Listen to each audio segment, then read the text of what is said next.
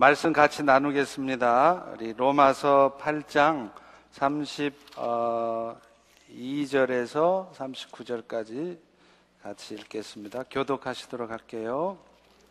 31절부터네요.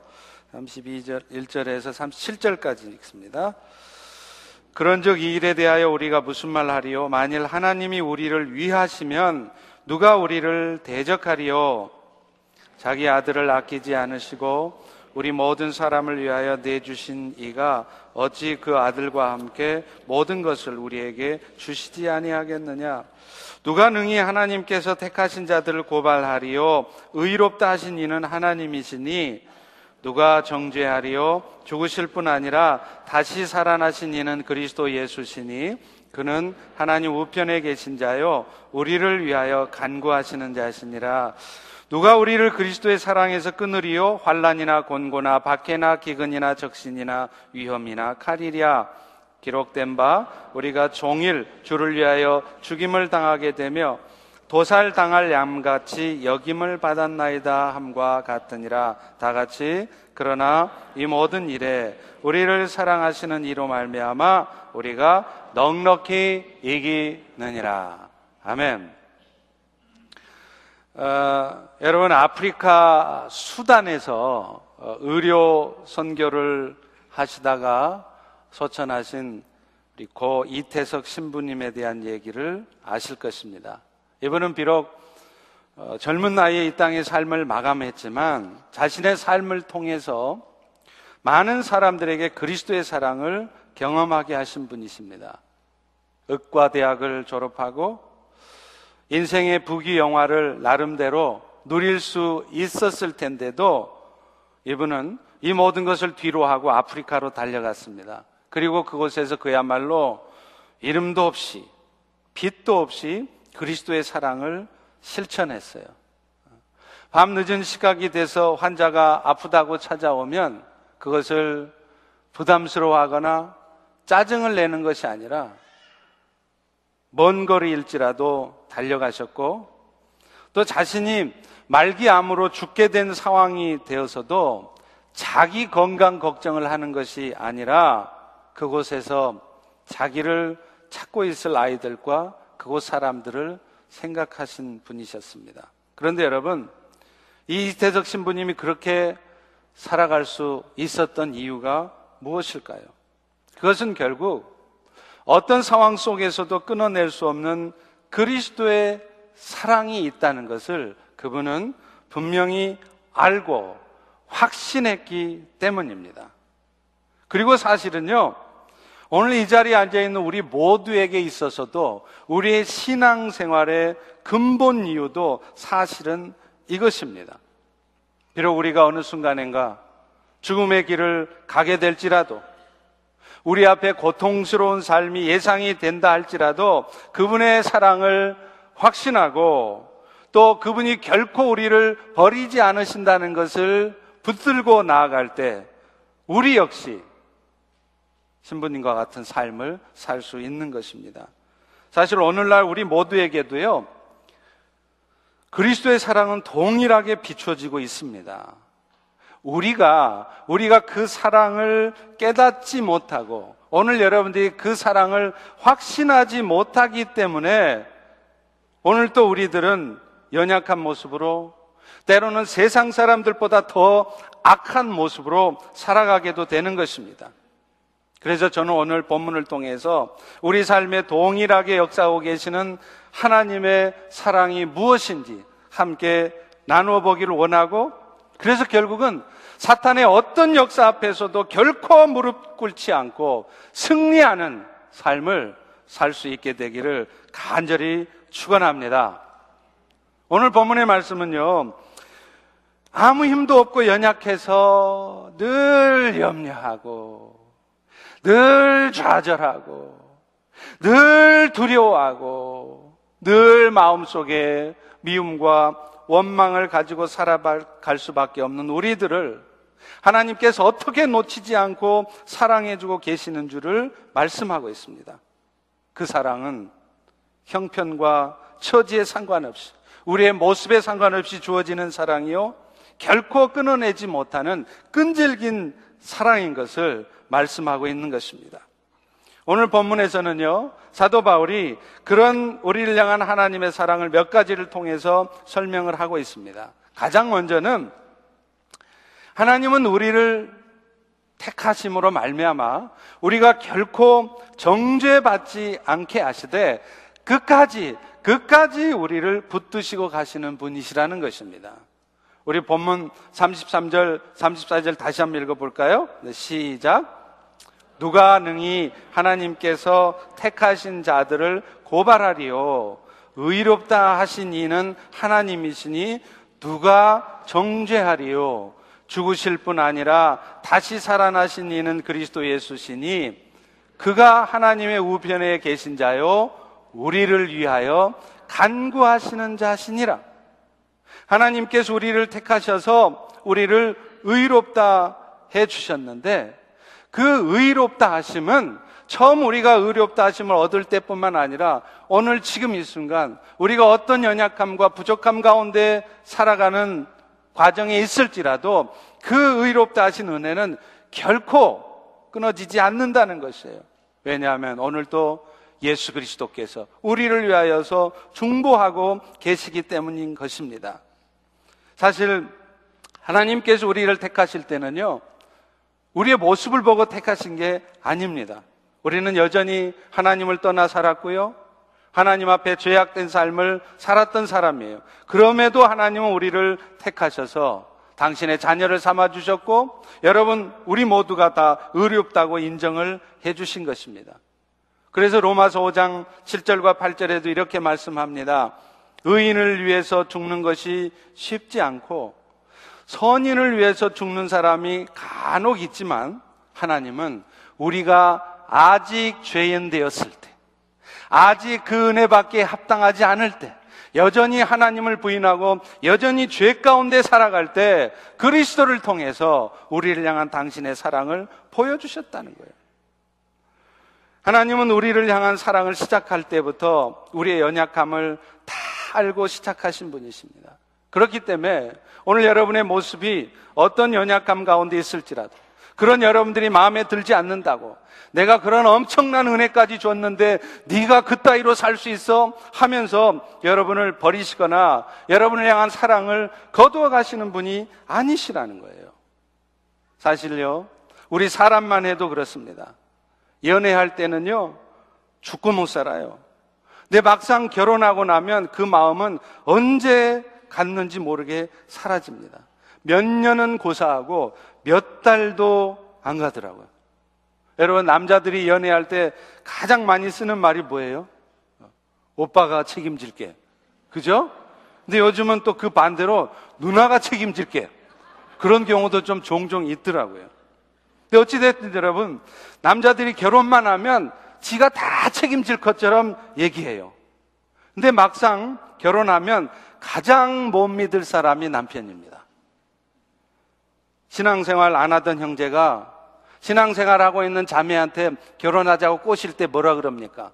내가 결혼만 하면 교회에 나가 줄게. 그런데 제가 그 약속 지키는 남편 별로 본 적이 없어요. 결혼하고 나면 언제 그랬느냐는 듯이 이 핑계, 저 핑계 대다가 결국은 그 약속 안 지킵니다. 결혼하면서 우리는 상대에게 이렇게 말해요. 당신이 어떤 허물을 보일지라도 끝까지 참고 인내하며 사랑하겠다고. 검은 머리 팥불이 되도록 사랑하겠다고 약속해요. 여러분, 팥불이가 어떻게 생겼어요? 허옇잖아요. 그게 무슨 말이에요? 검은 머리가 하얗게 셀 때까지 네가 어떤 연약한 모습, 네가 어떻게 나를 힘들게 하고 네가 어떻게 내 마음 아프게 해도 내가 끝까지 인내하면서 사랑하겠다고 그러고 약속하고 결혼하셨잖아요. 그런데 함께 살다 보면 그 약속이 잘 안 지켜집니다. 왜냐하면 우리 인간들은요, 상대방의 장점보다는 허물이 먼저 눈에 들어오는 존재들이기 때문에 그렇습니다. 연애할 때는 넘어가 줄 수 있었던 것이요. 막상 같이 살붙이고 살아가면 절대로 용납이 안 됩니다. 그러니 점점 살아가면 살아갈수록 눈에 들어오는 것은 상대편의 허물 뿐이요. 나중에는요, 그 사람 전부가 다 마음에 안 들어요.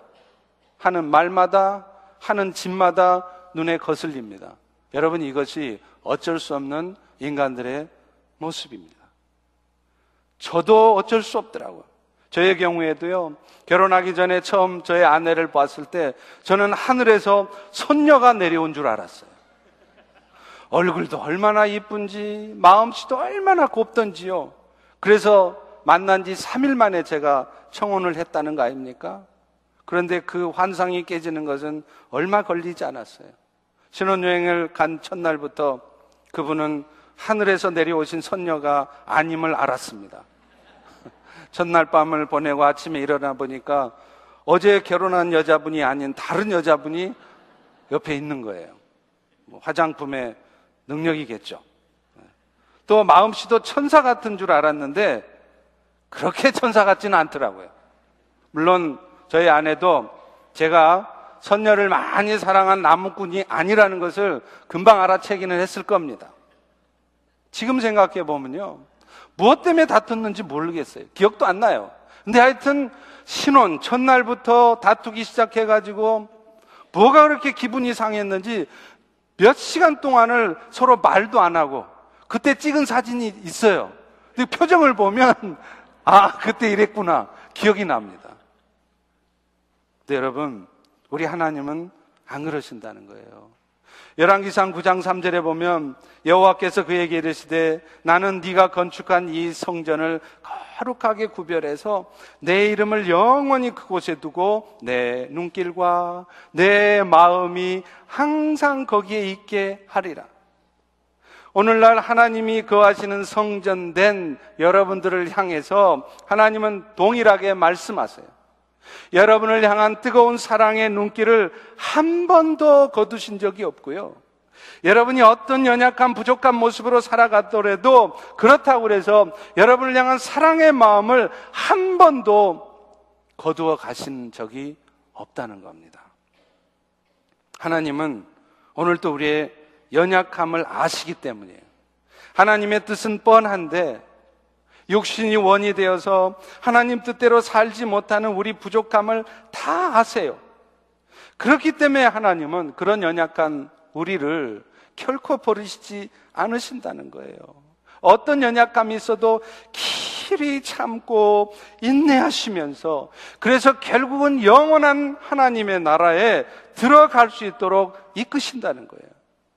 이사야 46장 3절 4절에도 말씀하십니다.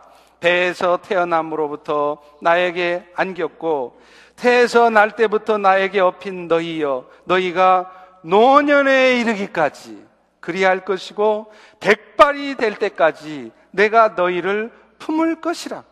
내가 지었기 때문에 너를 업고서라도 갈 것이다. 끝까지 하나님 우리를 책임지시겠다는 겁니다. 그러니 여러분 그런 하나님이 있는데 그런 우리를 누가 정죄하겠느냐 이 말이에요. 여러분, 이 땅의 사람들은요, 누구도 정죄할 자격이 없습니다. 자기 자신에 대해서도 정죄할 자격이 없어요.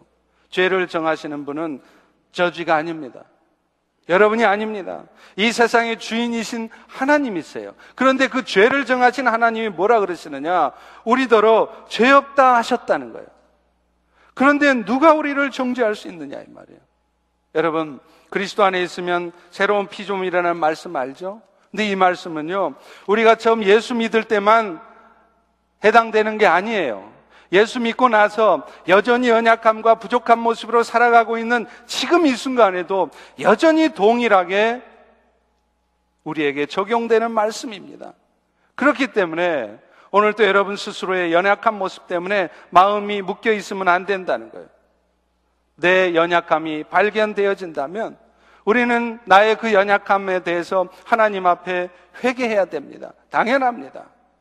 그러나 지난날에 나의 연약했던 모습 때문에 오늘 또 죄책감에 사로잡혀서 어둠에 사로잡혀서 산다면 그건 아닌 거예요. 그런데 안타깝게도 사탄은요, 오늘 또 우리를 그 어둠에 가둬놓아요. 지난날에 연약했던 삶에 대한 죄책감에 머물러 있게 하는 거예요. 그래서 나 같은 것이 어떻게 감히 내가 이렇게 악한 자인데, 내가 이런 죄악된 모습을 가지고, 내가 아직도 술도 못 끊고, 담배도 못 끊고, 이런 죄악 가운데 있는 내가 어떻게 감히 주님 앞에 나가느냐고. 그래서 우리로 하여금, 오늘 여러분들로 하여금 주님 앞으로 나아가는 것을, 교회 앞으로 나아가는 것을, 세상 앞에 나아가는 것을 방해하고 있는 것이에요. 하나님은 우리가 우리의 죄를 고백하면요, 그 죄를 기억도 못 하신다고 말씀하셨어요. 예레미야 31장 34절에 분명히 선언하십니다. 내가 그들의 악행을 사하고 다시는 그 죄를 기억하지 아니하리라 여호와의 말씀입니다. 다른 사람의 말이 아니라 죄를 정하는 하나님이 우리한테 뭐라 그러느냐? 내가 너의 죄를 기억하지 않겠다는 거예요. 그런데 오늘 우리는 굳이 내 죄를 기억하고 있습니다.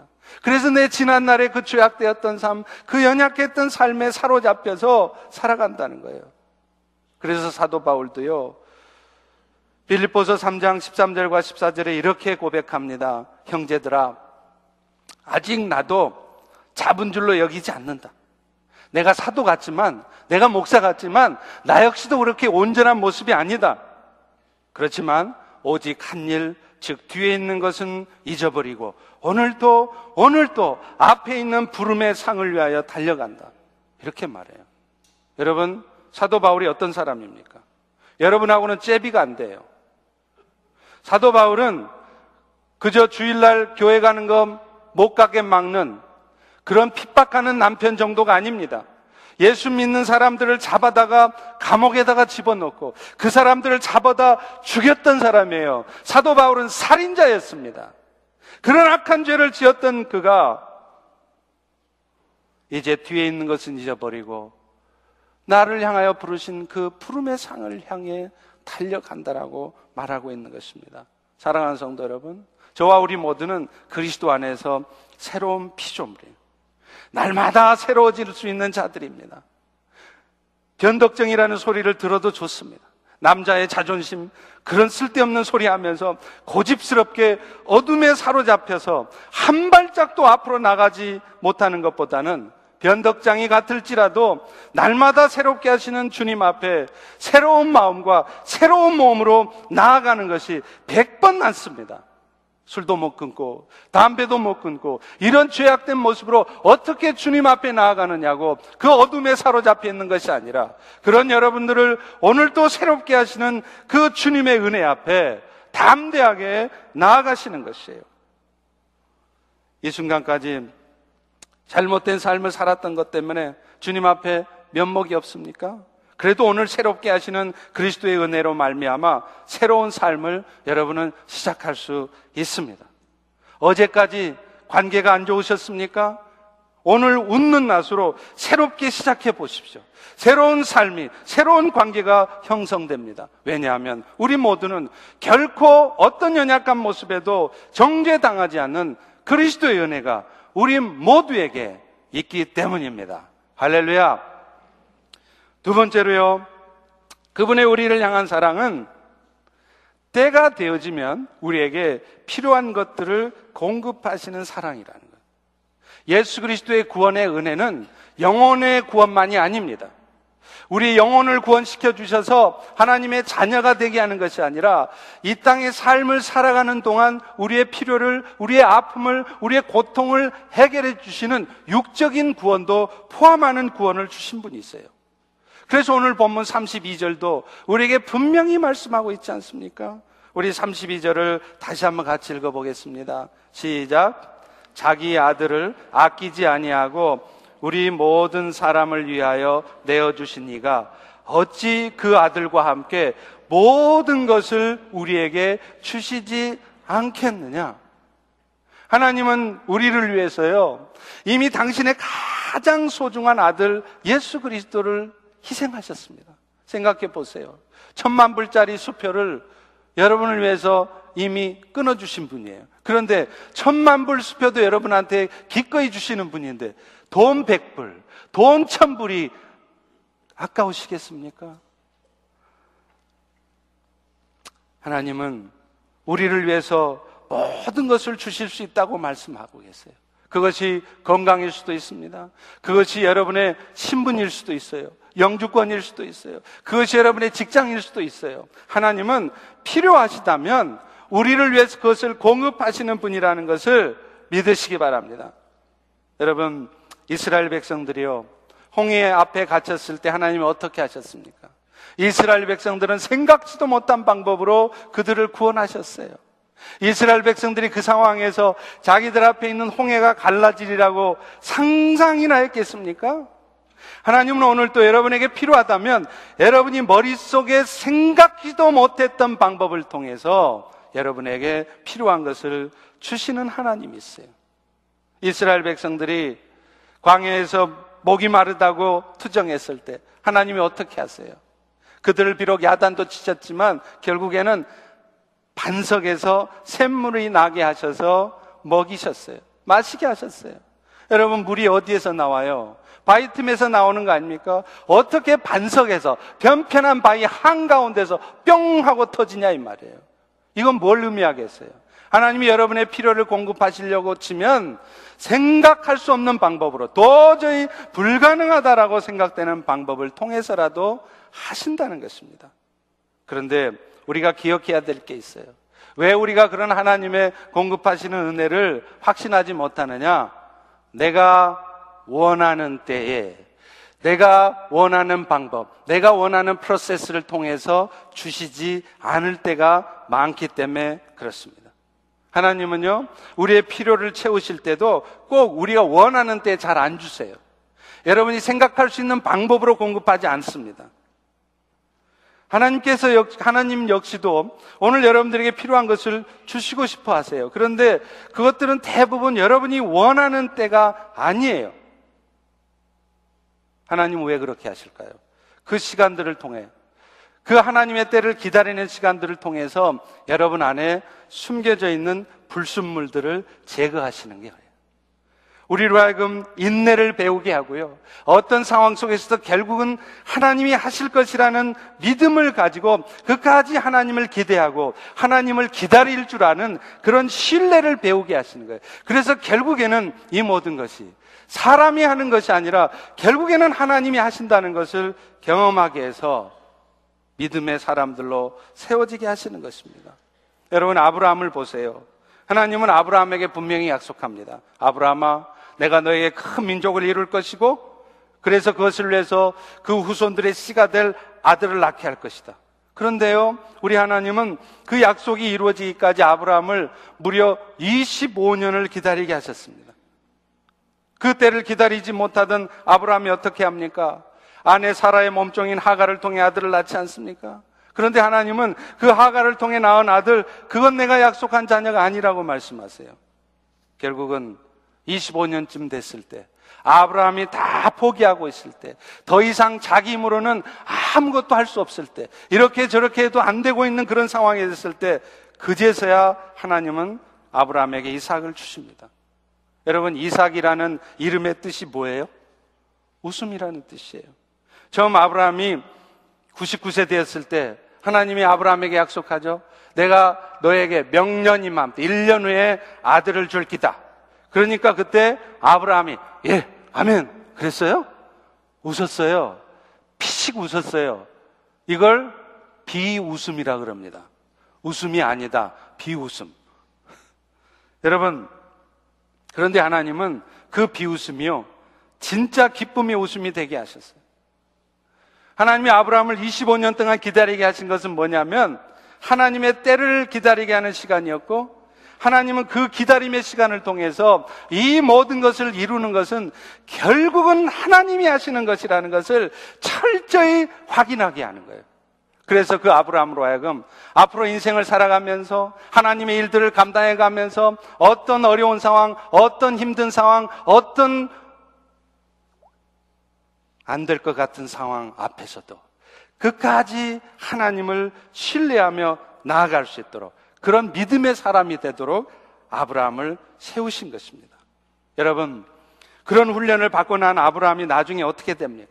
아들 이삭을 바치라는데 두 말 없이 순종해요. 장세기 22장 2절 3절에 보세요. 하나님이 너의 아들, 너의 사랑하는 독자 이삭을 데리고 모리아 땅으로 가서 번제로 드려라. 하나님이요, 지금 아브라함에게 있어서 이삭이 얼마나 사랑스러운 아들인 거 다 알아요. 그러니까 너의 사랑하는 아들. 그 아들 이삭이 하나밖에 없는 독자라는 거 다 알아요. 그러니까 너의 독자. 여러분이 만약 그런 하나님의 명령을 받으면 어떻게 하시겠습니까? 하나님, 그건 안 됩니다. 딴 건 다 가져가셔가도 이건 안 됩니다. 하나님, 지금 내가 그럴 때가 아닙니다. 우리는 그렇게 말하잖아요. 하나님의 명령에 즉각적으로 순종 못 하잖아요. 내 사장을 먼저 따지잖아요. 내 형편을 살펴보잖아요. 그런데 아브라함은 어떻게 합니까? 그 말도 안 되는 하나님의 명령에 즉각 순종해요. 3절에 보세요. 아브라함이 아침 일찍 일어나 나기 위해 안장을 지우고 주저하지 않았어요. 하나님 기도 좀 해보고요. 일주일간만 시간 주십시오. 아니에요. 바로 그 다음날 안장을 지어서 아들 이삭을 데리고 번제로 바치려고 떠납니다. 여러분, 이런 즉각적인 순종이 가능했던 이유가 뭘까요? 하나님 앞에 25년의 기다리는 시간을 통해서 절대적인 하나님의 절대적인 신뢰를 배웠기 때문에 그래요. 사람으로는 할 수 없으되 하나님은 하신다는 것을 아니 하나님만이 하실 수 있다는 것을 분명히 경험했기 때문에 아브라함은 그런 말도 안 되는 하나님의 명령에 순종하는 것입니다. 마찬가지입니다. 하나님이 오늘 여러분의 인생 가운데도 시간을 조절하시는 이유는 그것을 여러분에게 주기 싫어서도 아니고 주고 싶지 않아서도 아닙니다.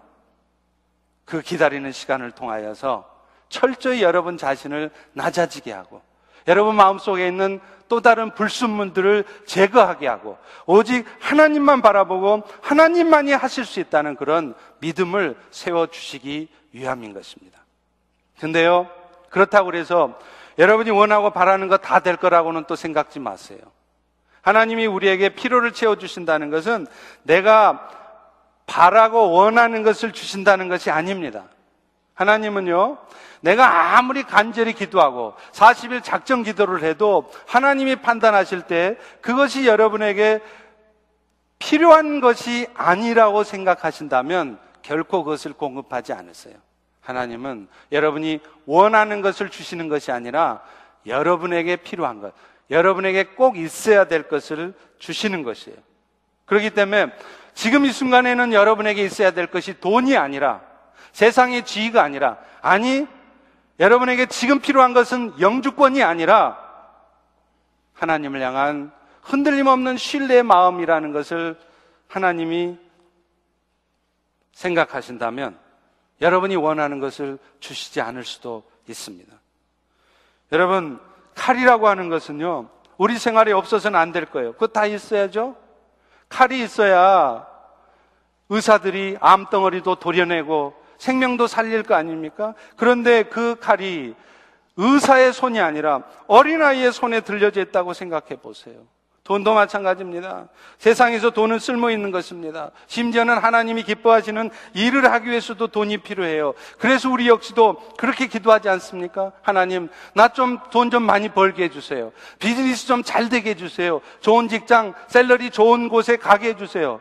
그래야 내가 하나님이 기뻐하시는 일도 할 거 아닙니까? 그렇게 구하지 않습니까? 그런데 그런 우리에게 하나님은 이렇게 말씀하실 때가 있어요.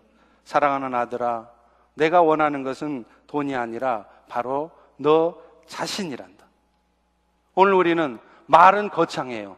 하나님의 영광을 위해서, 하나님이 기뻐하시는 일을 위해서 돈을 벌게 해주십시오. 그러면 내가 그것들을 가지고, 그런데 하나님은요, 그런 말을 하는 여러분의 속마음을 이미 다 꿰뚫어 보고 있습니다. 주님 한 분만으로 만족하는 것이 아니라 주님이 우리 인생의 전부인 것이 아니라 결국에는 그 주님을 심한 말로 하자면 이용해서라도 하나님을 이용해서라도 내가 어떻게 이 땅에서 여유로운 삶, 풍요한 삶을 살아볼까 하는 그런 마음을 가지고 있다는 것을 하나님은 분명히 꿰뚫어 보시는 것입니다. 그게 확인될 때는 하나님은 여러분이 원하시는 것을 주시지 않습니다. 그리고 대신에 여러분에게 필요한 믿음을 주세요. 우리가 주님 한 분으로 만족할 수 있고 주님 한 분을 의지하고 살아갈 때 우리의 삶의 모든 것들이 해결되어진다는 것을 경험하게 하시는 것입니다. 믿음이란 끝까지 하나님을 신뢰하는 것입니다. 내 자신의 현재의 모습이나 진행되는 상황을 보는 것이 아니라 나를 통해 오늘 또 역사에 가시는 하나님을 바라보는 거예요. 그래서 히브리서 11장 1절도 그러잖아요. 믿음이 뭐라고요? 바라는 것들의 실상이요. 보지 못하는 것들의 증거라. 지금 여러분 앞에 뭔가 일이 잘 안 되고 있다고 그래서 낙심하지 마세요. 지금 여러분이 실패했다고 그래서 모든 일이 끝난 거 아닙니다. 하나님의 일은 아직 끝나지 않았습니다. 여러분 눈에 보기에는 실패 같고, 여러분 눈에는 잘 안 되고 있는 것 같지만, 지금 이 상황 속에서 하나님은 일하고 계세요. 그리고 그 하나님의 일하고 계심을 믿는다면, 오늘 또 우리는 그 하나님을 기대할 수 있는 것입니다. 저 연약한 지체가 아니라, 저 부족해 보이는 내 자식이 아니라, 그 자식 안에, 저 부족한 지체 안에 역사하는 하나님을 기대하는 거예요. 그래서 그 하나님의 역사하심으로 지금 내 눈앞에는 펼쳐 보이지 않지만 언젠가 하나님의 때 우리 눈앞에 펼쳐 보여질 날을 기대할 수 있는 것입니다. 그렇기 때문에 우리는 우리 주변의 가족들에 대해서도 기대할 수 있고 여러분 자신에 대해서도 기대할 수 있는 것입니다. 오늘도 여러분, 여러분 스스로의 삶에 대해서 기대하십니까? 저는 제 삶에 대한 기대가 있어요. 제가 똑똑하기 때문이 아닙니다. 잘난 구석 없습니다. 근데 왜 기대하는 줄 아세요? 제 안에 역사하시는 하나님을 믿기 때문에 그래요. 나는 부족하지만, 나는 아무것도 할 수 없지만, 나는 영어도 못, 못하지만, 내 안에 역사하시는 하나님을 저는 기대하기 때문에, 그 하나님을 신뢰하기 때문에, 내 인생에 대한 기대가 있는 것입니다. 오늘 여러분 모두도 그런 하나님을 기대하시기를 바랍니다.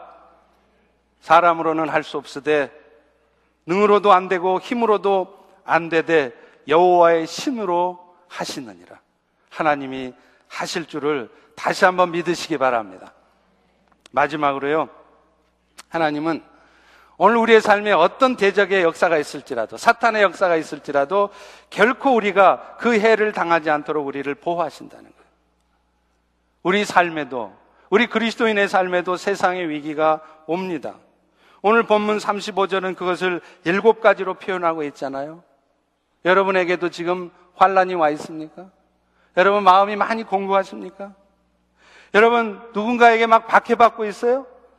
있지 않는 남편 때문에 핍박받고 있습니까?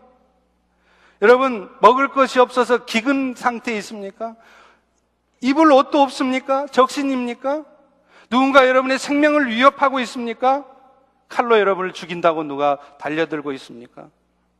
그런데 오늘 본문 36절에 말하듯이 여러분이 비록 종일 주를 위하여 죽음을 당하게 되고 도살당할 양같이 여김받는 그런 상황이 있을지라도 누가 봐도 앞뒤가 전혀 안 보이는 깜깜한 상황에 들어가 있을지라도 여러분이 먼저 기억하셔야 될 게 있어요. 이 모든 일들 가운데서도 하나님은 여러분들을 넉넉히 이기게 하신다는 거예요. 그냥, 그냥 애써서, 그냥 겨우겨우 그런 이기는 정도가 아니라 넉넉히 이긴다는 거예요. 기근이나 적신이나 위험을 그 자체로만 보면 무섭습니다. 겁 집어먹을 만하죠. 그런데 여러분, 하나님이 여러분을 사랑하신다는 그 영적인 안경을 쓰고 그 기근 적신 위험들을 찾아보세요. 쳐다봐 보세요. 그거 기적이 찬 사탄의 역사일 뿐입니다. 아무것도 아니에요. 사탄이 우리 앞에 겁나게 다가오지만 지나놓고 보면 종이 호랑이에 불과하다는 것을 알게 됩니다. 여러분 잘 아시는 철로 역정에서 믿음이라는 자가 천성을 가는데 어느 성 앞에 이만한 아주 그냥 소만한 그런 짐승이 있어요. 곧 잡아먹을 것처럼. 그래서 다른 사람들은 그 짐승을 쳐다보고 다 피해가요. 어이구, 어이구, 다 도망가요. 그런데 믿음이는 하나님을 붙드는 믿음으로 갑니다. 그랬더니 가봤더니 그 짐승이 쇠사슬로 말뚝에 묶여 있는 거예요. 오늘 우리는 그렇게 살고 있지 않습니까? 아무것도 아닌 일 앞에서 미리 겁먹고 자빠지는 거예요. 미리 겁먹고 내빼는 거예요. 미리 좌절하는 거예요. 미리 포기하는 거예요. 안 된다는 거예요. 아닙니다. 그리고요, 설사 그렇게 되어도 그것이 결론이 아닙니다. 지금 창조주 하나님이 우리 안에 들어오셔서 임마누엘로 살아주고 계시는데 내가 잘나서 내가 똑바로 살아서가 아니라 나를 사랑하셔서 오늘 또 창조주 하나님이 들어와 계시는데 일이 그렇게 결론이 나겠습니까? 그래서 오늘 본문 37절도 이렇게 선언하고 있어요. 그러나 이 모든 일에 우리를 사랑하시는 이로 말미암아 우리가 넉넉히 이기느니라. 할렐루야. 할렐루야. 여러분은 넉넉히 이기는 분이신 것을 믿으시기 바랍니다. 그런데 무엇 때문이냐? 우리를 사랑하시는 이로 말미암아. 지금의 일들이 우리를 어지럽게 만들어도 우리를 사랑하시는 하나님께서 우리에게 있는 한 우리는 넉넉히 이길 수 있다는 거예요. 나폴레옹이 유럽 정보정제를 승리로 이끌고 돌아올 때, 파리의 개선문을 통과할 때 그 당당한 모습으로 우리도 이길 수 있다는 거예요. More than conqueror. 정복자 이상으로 이길 수 있다는 거예요. 그런데도 하나님이 오늘도 우리 인생 가운데 실망할 수밖에 없고, 어두운 마음을 가질 수밖에 없고, 두렵고 염려할 수밖에 없는 상황들을 주신 이유가 뭡니까? 그건 역시도요, 결국에는 여러분이 넉넉히 이기는 자라는 사실을 경험하게 하시기 위함인 겁니다. 질병을 아무리 고치려고 애를 써도 잘 안 됩니다. 좋은 의사를 찾아다니고 좋은 약 먹어도 안 되는 경우가 있어요. 그런데 여러분, 그렇게 될 때 우리는 비로소 주님의 은혜를 구해요. 여러분, 가만 보면요. 여러분, 자녀들이 감기가 들었어요. 여러분의 사랑하는 아들이 딸이 감기가 들었는데 그 아이를 병원에 데려가기 전에 아이를 위해서 간절히 기도하십니까? 그 아이의 감기가 낫게 해달라고 기도하세요? 제가 20여 년 목회를 하면서 보니까 아이가 감기 걸렸는데 병원 가기 전에 그 아이 낫게 해달라고 간절히 기도하는 부모를 거의 본 적이 없어요. 이유가 뭘까요? 감기는 병원 가도 나으니까. 쉽게 해결되니까 하나님을 찾지 않는 거예요. 그런데 병원에 갔는데도 아이 감기가 안 떨어져요. 기침이 안 떨어져요. 그러면 그제서야 기도 부탁도 하고 기도를 하게 됩니다. 그리고 아무리 해도 해열제를 먹여도 열이 안 떨어지고 무슨 약을 먹여도 기침이 끊어지지 않던 아이가 그 부모가 간절히 눈물로 기도할 때 열이 떨어지는 것을 봅니다. 그럴 때 우리는 비로소 하나님의 존재를 확인해요. 아, 하나님 살아계시구나. 하나님 오늘도, 오늘도 내 삶을 지키시고 계시구나. 기도를 들으시는 하나님, 우리 힘으로 해결할 수 없을 것조차도 해결해 주시는 하나님의 능력을, 그 하나님의 사랑을 그제서야 경험하는 것이에요. 저희 집사람이 처음 중국에서 선교를 마치고요. 한국에 담임 목회로 제가 들어왔을 때 허리병 때문에 고생을 참 많이 했어요. 근데 지금 생각해 보면 하나님이 그렇게 하신 거더라고요. 처음 제가 목회로 들어올 때 목회의 가정 속에서 어떤 힘든 일, 어떤 어려운 일이 있을지라도 흔들림 없이 주님만을 바라보러 갈 수 있도록 처음부터, 시작부터 경험을 하게 하신 거예요. 처음에는 저 역시도 별로 대수롭지 않게 생각했습니다. 그런데 어느 날부터는 아예 허리를 펼 수도 없을 정도로 힘이 들어 해요. 이쯤 되니까 저도 슬슬 걱정이 됐, 습니다 그래서 큰 병원을 찾아갔다 다녔어요. 한국에 여러 큰 병원 몇 군데를 가져봤는데 안 돼요. 척추에 주사를 주입해서 검사도 해보고 항생제도 써보고 별 수단을 써봐도 안 되는 거예요. 나중에는 이러다 꼼짝 못하고 병원에만 침대에만 누워 있어야 되는 거 아닌가 겁이 덜컥 나더라고요. 그때부터 기도가 간절히 기도, 기도하게 되었습니다. 사람들은 다 똑같은가 봅니다.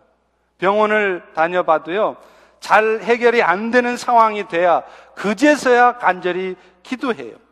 그런데 그렇게 기도하던 어느 날 저희 집사람이 새벽 기도를 하는데 갑자기 한순간에 마치 전기가 찌릿하고 통하듯이 한순간에 허리가 나았다는 거예요. 큰 병원을 찾아다니면서 그렇게 해결해 보려고 해도 안 됐던 그 병이 간절한 마음으로 기도할 때 한순간 낫게 주셨다는 것입니다. 오늘 여러분의 삶에도 마찬가지예요. 왜 오늘 여러분의 인생의 문제가 잘 해결이 안 될까요? 전능하신 하나님의 능력을 여러분에게 경험하게 하시려는 거예요. 사탄의 권세를 이미 무찌르고 승리하신 그 하나님의 능력을 여러분도 경험해 보라는 거예요. 그런데 그 하나님의 능력을 경험해 보기 위해서는 우리가 인생에서 실패해야 되는 겁니다. 좌절해야 되는 것입니다. 좌절하지 않으면, 실패하지 않으면, 일이 잘 되지 않지 않으면 결코 하나님 앞에 나가지 않기 때문이에요.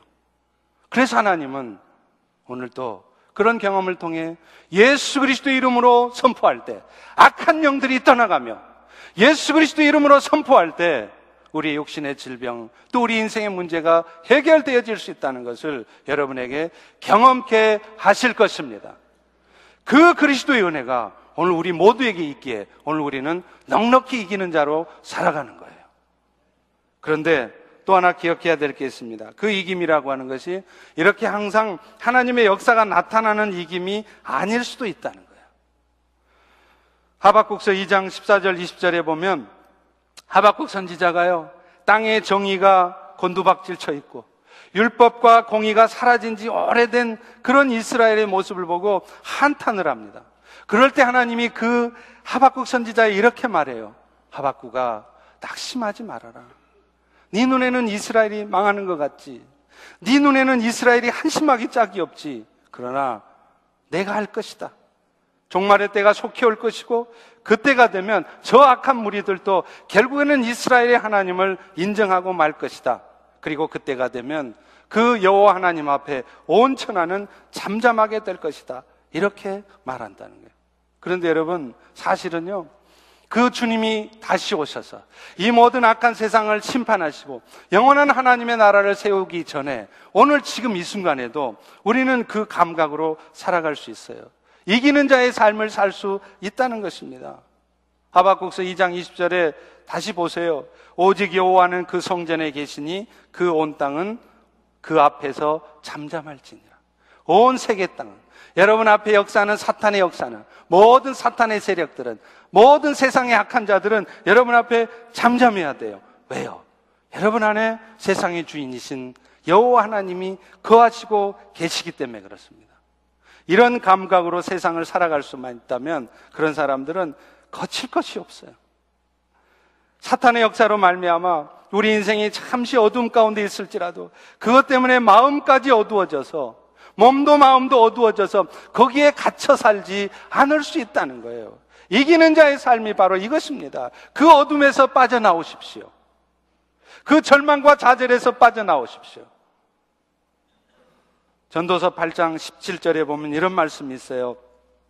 내가 하나님의 모든 행사를 살펴보니 해 아래에서 행해지는 일을 사람이 능히 알아낼 수 없도다. 비록 지혜자가 아노라 할지라도 능히 알아내지 못하리로다. 지혜롭다 하는 사람들이 세상의 이치를 어느 정도 아는 사람들이 내가 이것도 안다 저것도 안다 해도 하나님이 하시는 일은 도무지 할 수 없다는 거예요. 실제로 우리가 세상 살아가면서 겪는 일들 중에는 말도 안 되는 일이 참 많지 않습니까? 내 생각에는 저런 억울한 일이 있나 싶고요.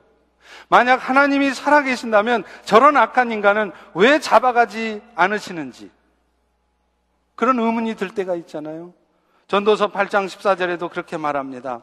세상에서 행해지는 헛된 일이 있는데 악인들의 행위에 따라 벌을 받는 의인이 있고 의인들의 행위에 따라 상을 받는 악인들이 있다는 거예요.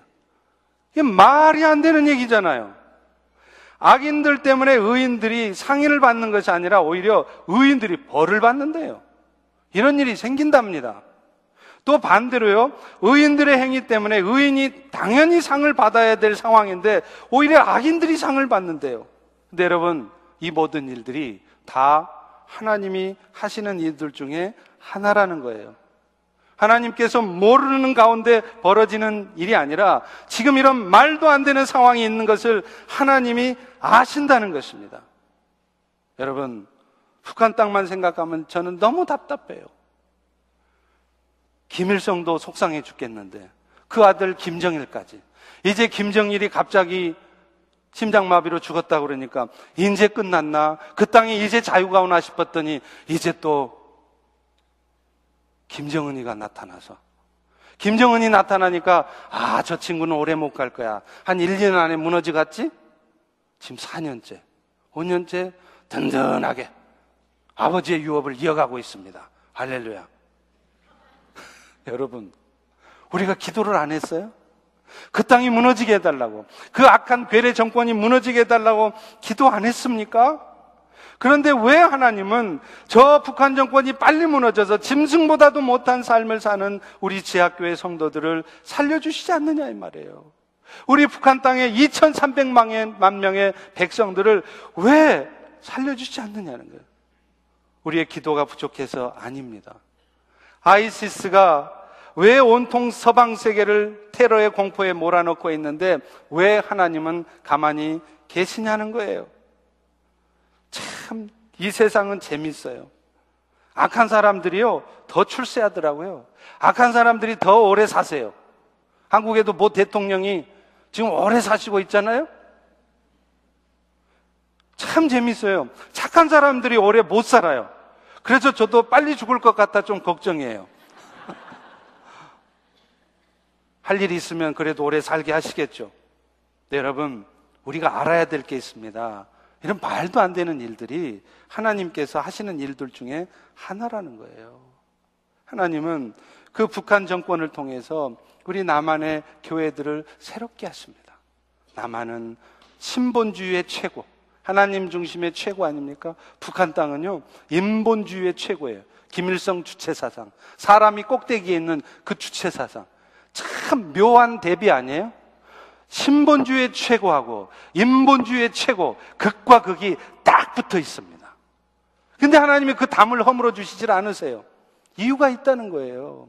그걸 통해서 우리 남한의 교회들을 다 온전하게 그래서 이 마지막 때 통일이 되어져도 이 마지막 때 세계 선교를 힘있게 해갈 수 있도록 하나님이 우리 한민족을 훈련하시는 것입니다. 누구를 통해서요? 북한 그 나쁜 놈들을 통해서요. 그렇다면 우리는 어떻게 살아야 하겠습니까? 전도서 기자도 이 말씀을 다 한 후에 결론적으로 이 말씀을 합니다. 전도서 12장 13절입니다. 우리 다 같이 한번 읽어보겠습니다. 시작. 일의 결국을 다 들었으니 하나님을 경외하고 그의 명령들을 다 지킬지어다. 결국 이 모든 일도 하나님이 하신 일이라면 우리가 먼저 해야 될 것은 뭘까요? 이런 상황 속에서도 하나님을 경외하는 거예요. 하나님을 신뢰하는 거예요. 제가 자주 말하지 않습니까? 이런 상황 속에서 어째 이런 일이? 이것이 뭔 일이다냐? 이런 말이 아니라 뭐 있겠지. 뭐 있겠나? 하나님이 이렇게까지 하실 때는 틀림없이 하나님의 뜻이 계실 거야. 이 말부터 뱉어내야 된다는 거예요. 그렇게 생각이 돌아가면 그 다음 우리가 먼저 할 일은 나와 있습니다. 뭐라고요? 하나님의 명령을 지킬 지어다. 하나님이 말씀하신 대로 지금 답답하셔도 일이 앞뒤가 꽉 막힌 것처럼 답답하셔도 그 염려를 내려놓으시라는 거예요. 두려워하지 마시라는 거예요. 도무지 안 될 것 같은 상황이어도 일단 주님께서 하실 것이라는 것을 믿고 주님께 맡겨 보시라는 거예요. 주님께 맡긴다는 것은 뭐냐? 오늘 내 삶의 결과를 여러분이 미리 염려하지 않는 것입니다. 베드로전서 5장 7절에 말씀해요. 너희 염려를 다 주께 맡겨라. 이는 이는 그분이 너희를 돌보시기 때문이라. 창조주 하나님께서 임마누엘로 오늘 또 여러분의 인생을 돌보시는데 내가 염려할 일이 아니에요. 신분 문제 때문에 걱정되십니까? 하나님이 때가 되면 해결하실 것입니다. 해결이 안 되면 어떻게 해요? 영주권 못 나오면 어떻게 해요? 한국 가면 되는 거예요. 왜 안 가시려고 그래요? 하나님이 가게 하실 때는 그곳에 뭔가 할 일이 있어서 보내신 것이다 알고 가면 되는 거예요. 우리는 우리의 결과를 내가 생각하는 대로만 만들어 내려고 하니까 자꾸 염려 근심합니다. 그런다고 내 뜻대로 염려를 한들 한 자라도 키를 키울 수 없는데 내 뜻대로 되지도 않는데 말이죠. 여러분 정말 쉽지 않지만 주님이 말씀하신 대로 사랑해 보시기 바랍니다. 요한복음 13장 34절에 내가 말하잖아요. 말씀하시잖아요. 내가 너희를 사랑한 것 같이 너희도 살아, 서로 사랑해라. 여러분, 이게 진정 이기는 거예요. 원수를 용서한다는 게 쉽습니까? 쉽지 않습니다. 그러나 주님 우리에게 명령하고 있어요. 그것도 내가 한 일들이다. 그 일을 통해서 내가 너에게 할 일이 있어서 그렇게 한 것이다. 그렇다면 용서하십시오. 나는 그 인간은 내 눈에 흙이 들어올 망정 절대 용서 못 합니다. 그런 말이 어디 있습니까? 우리 그리스도인들에게는 그런 말 할 수 없어요. 하나님, 저는 다른 사람 몰라도 그 인간만큼은 절대 사랑할 수 없습니다. 절대 나 축복할 마음 없습니다. 아닙니다. 그래도 하십시오. 그것이 여호와를 경외하는 자의 마땅한 모습이라는 거예요. 그럴 때, 그럴 때 하나님의 놀라운 역사, 친히 하나님이 원수를 갚으시고 친히 그 원수를 바꿔 놓으시는 역사를 그럴 때 우리가 경험하는 것입니다. 저는 우리 성도들이요. 이런 감각으로 살았으면 좋겠어요. 자꾸만 세상 일에 파묻혀서 헤어나지 못하고 그것 때문에 화가 나고 그것 때문에 슬프고 그것 때문에 두렵고 그것 때문에 미워하고 그것 때문에 염려하는 것이 아니라 사탄이 어떤 역사를 해도 결국은 우리 안에 계시는 하나님 앞에 잠잠할 수밖에 없다는 것을 믿고 그 세상을 향해 승리를 선포하는 거예요. 여호와 앞에 세상은 잠잠할지어다. 세상에 파묻혀 살아가는 것도 모자라서 그 세상에 눌려서 사는 것이 아니라 그 세상을 이기는 삶을 살았으면 좋겠습니다. 여러분 이것이 복음으로 사는 것이고 이것이 바로 이기는 삶이에요. 독수리가 새들의 제왕이라고 하는 이유가 있습니다. 폭풍우가 몰아치면은요, 조그만 새들이 있잖아요. 참새, 종달새, 지지배배. 이런 새들은 다 바위 틈으로 숨어요. 근데 독수리는 다르죠? 마치 그 폭풍을 맞받아치기라도 하려듯이 오히려 그 폭풍우가 몰아칠 때 날개를 쫙 펴요. 그리고 그 폭풍을 타고 다 높게 납니다. 비상하는 거예요. 이래서 독수리가 새의 제왕이에요. 오늘 여러분의 인생도 마찬가지입니다. 여러분의 마음을 지금 어둡게 만듭니까? 여러분의 마음을 좌절시킵니까? 고통스럽게 합니까? 그런 폭풍우 같은 일이 여러분 인생 가운데 있을지라도 좌절하지 마십시오. 피하지 마십시오. 숨지 마십시오. 맞받아 치세요. 맞받아 치라는 게 갖다 세려 부르라는 얘기가 아니라 믿음으로 그 폭풍을 딛고 일어서라는 거예요. 그 왼수를 축복해주고 사랑해보자라는 거예요. 오늘도 이런 절망적인 상황 속에서도 하나님의 말씀대로 명령을 지켜서 그 말씀대로 순종해 보라는 것입니다.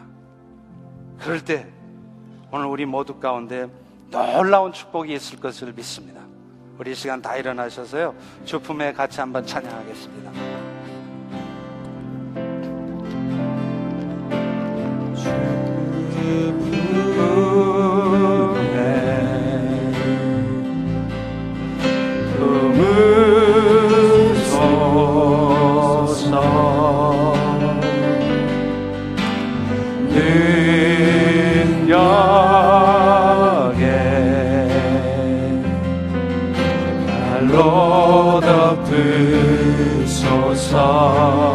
거친 파도 날 향해 와도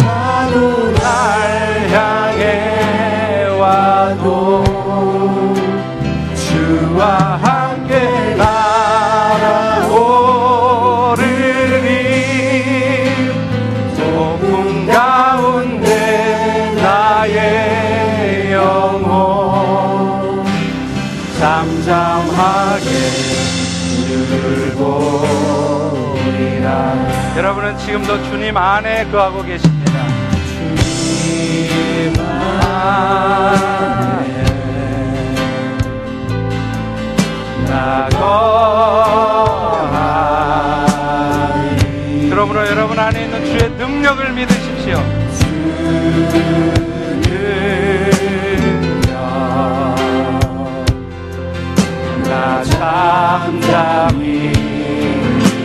그럴 때 여러분은 거친 파도를 이겨